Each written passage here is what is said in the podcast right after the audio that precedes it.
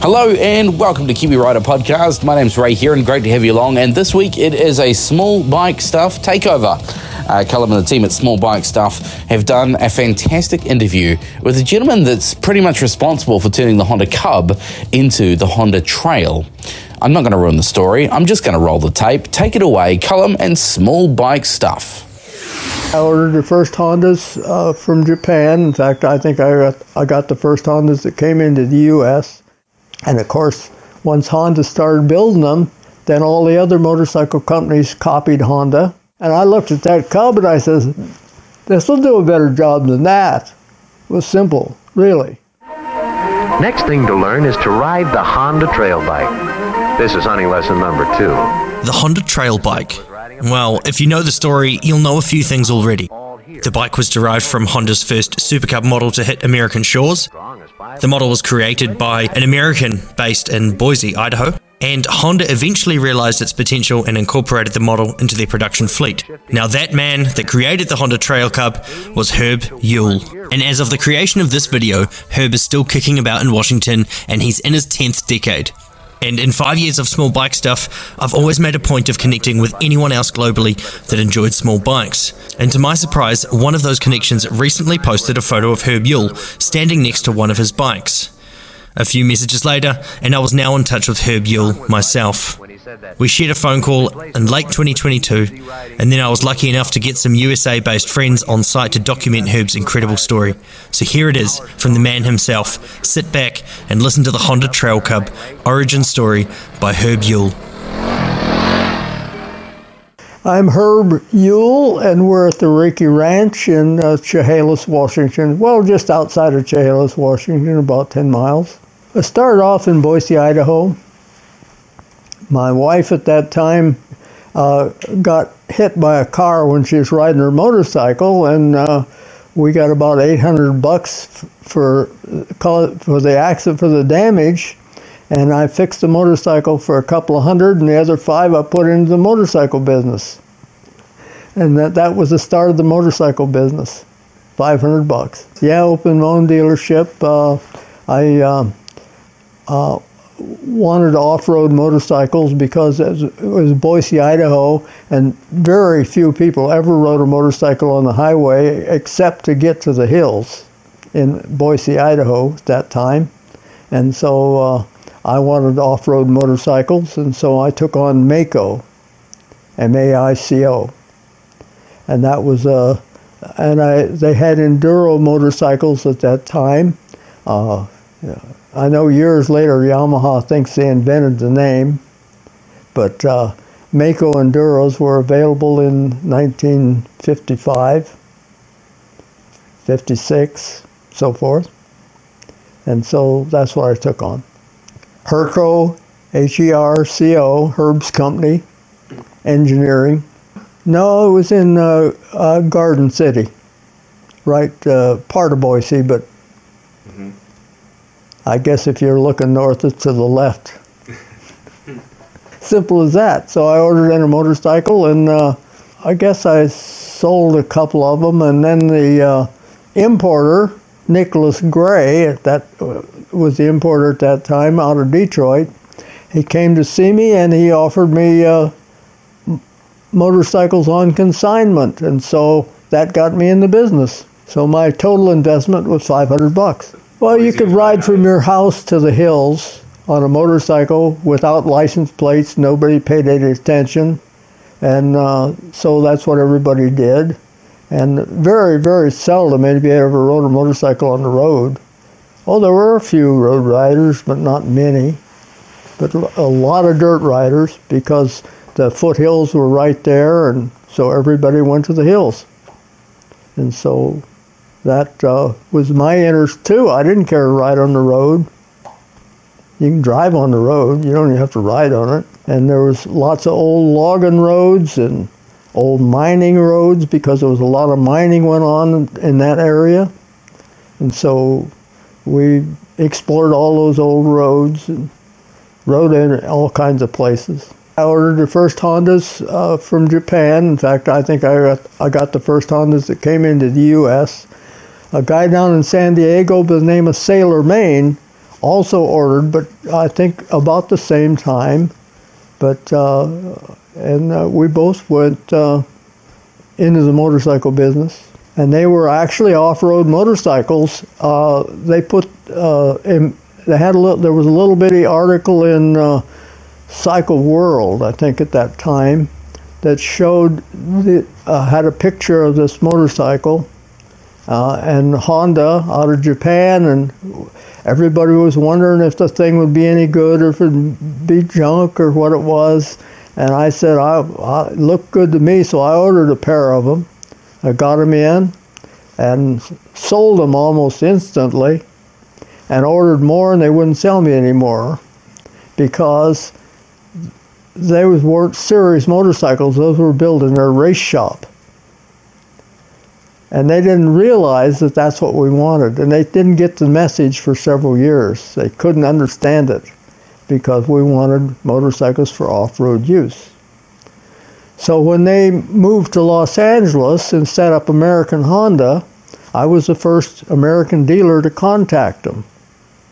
And that was when they were in an apartment house out on Sepulveda Boulevard, farther out than what they eventually had their store and uh, they were trying to figure out how to set up a dealer, uh, a, a, distributorship in America.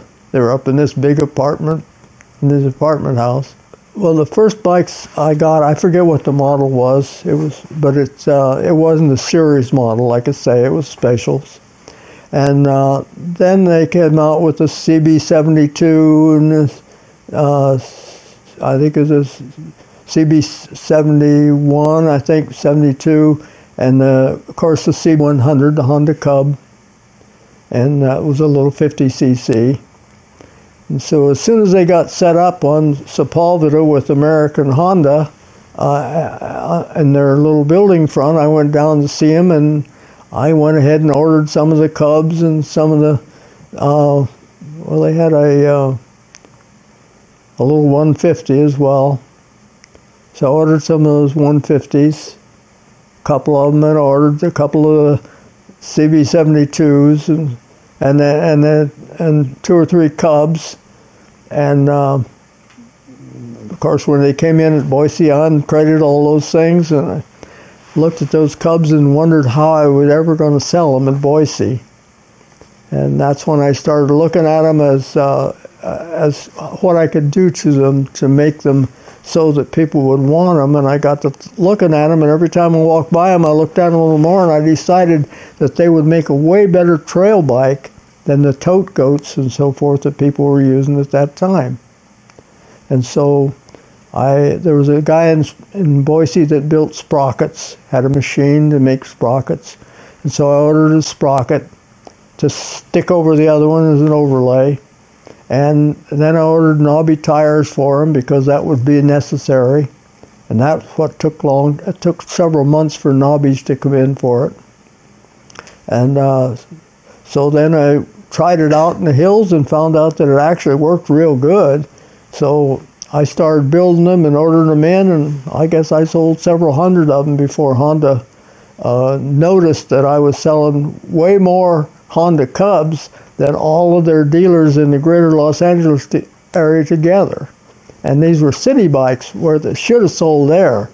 But here I was selling them out in a little town in Idaho. And so uh, Jack McCormick from American Honda called and wondered what I was doing to sell all those little Cubs because they, they weren't moving. And uh, I told him to make them into trail bikes, and so he said, Send me one of them so I can see what you're doing. So I sent it to him, and he looked it over, and they rode it around and played with it, and sent it on to Japan, and told Japan that they wanted the exact same thing as a separate mo- model, and that was the start of the the Honda trail bike. And of course, once Honda started building them, then all the other motorcycle companies copied Honda and there was trail bike Yamaha and Kawasaki, and everybody had a little trail bike of some kind. But that started the ATV motorcycle business. Oh, I was just selling motorcycles. I didn't. It was just the way things were, you know. I was so, just selling lots of motorcycles. it didn't it didn't bother you that they took your designs and made their own bike? No, really, because I didn't. It didn't even occur to me that that was a that was uh, it didn't occur to me that that was a big deal. But that actually started the motorcycle derived ATV. And that's made the motorcycle companies more money than anything else that's ever been done to motorcycles. In fact, that, that's where all, then the three wheelers came, then that was direct from that, and then four wheelers, and now side by sides. In fact, if it wasn't for that, side by sides would probably say Chevy, Ford, and Ram instead of Honda, Kawasaki, and Yamaha, you know. So that really started the, the off-road motorcycle business. You know, to, to get to a little lake or something up in the mountains required a, a horse or a hell of a long walk. And so they were building little scooters with uh, Briggs and Stratton engines on them with no suspension on either end so that they could go up into those places and they called those things Tote Gotes. In fact, that became a brand. The company started up and built those little things. They had a piece of plywood on there with a, a little padding on it and uh, covering for a seat and so forth. And I looked at that cub and I said, this will do a better job than that. It was simple, really. It was really simple. It was just looking at it and seeing another use for this piece of equipment that nobody was covering. Wasn't anybody covering a proper a proper trail bike. So I built a proper trail bike just by modifying that Cub, and that's all that was. And Honda never really understood the trail bike. They still don't. And that you can tell it by the what, what they've done. In the first place, they didn't realize that the seat height of the Cub had a lot to do with its appeal. And so the first thing they did when they designed their own, after copying mine, was to raise the seat height about three or four inches. So they never understood it. They did finally understand that somebody told them that they needed a high and low range gearbox. And they did that. But they dropped it. That was the only thing that they contributed to the trail bike that really improved it was a high low range gearbox. This new one doesn't have it. So the new one is not a good road bike or a good trail bike. Neither one. What it is is an off-road fun bike. That's all it is. But if they'd left the high-low range gearbox in it, it would be a really good trail bike. Well, I made a big, bigger sprocket because it needed to have a lower range gearing. So I made a big sprocket that slipped on over the original. And that made it a high-low range gearing so that it could be used in the trail. And that's the way we sold them. And if they wanted to use them on the road, they simply slipped, slip that sprocket off and put the chain down on the original sprocket, and away could it go. Uh, that was that was the main thing. And then, of course, I took their uh, they had leg shield on it and all that. Took that off, of course. Uh, took their bigger muffler off and put on a small pipe again for clearance and so forth and that's really and moved the shock.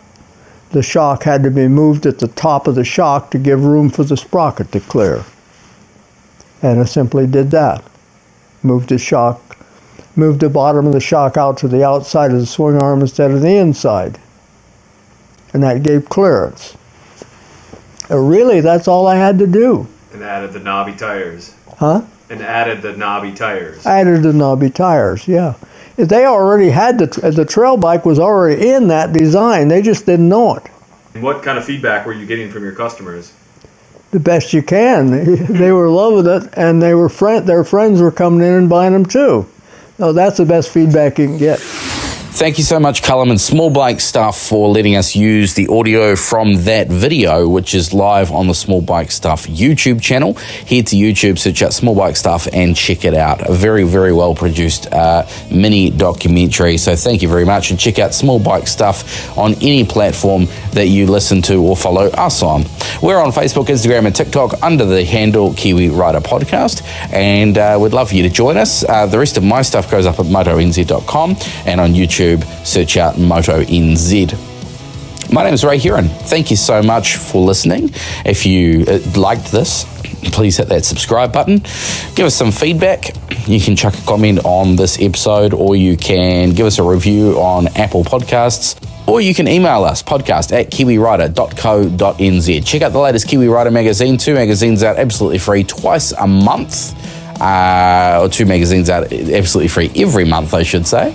And um, you can check them out at kiwirider.co.nz. Otherwise, keep the rubber side down, throttle on, and we'll catch you in seven days' time.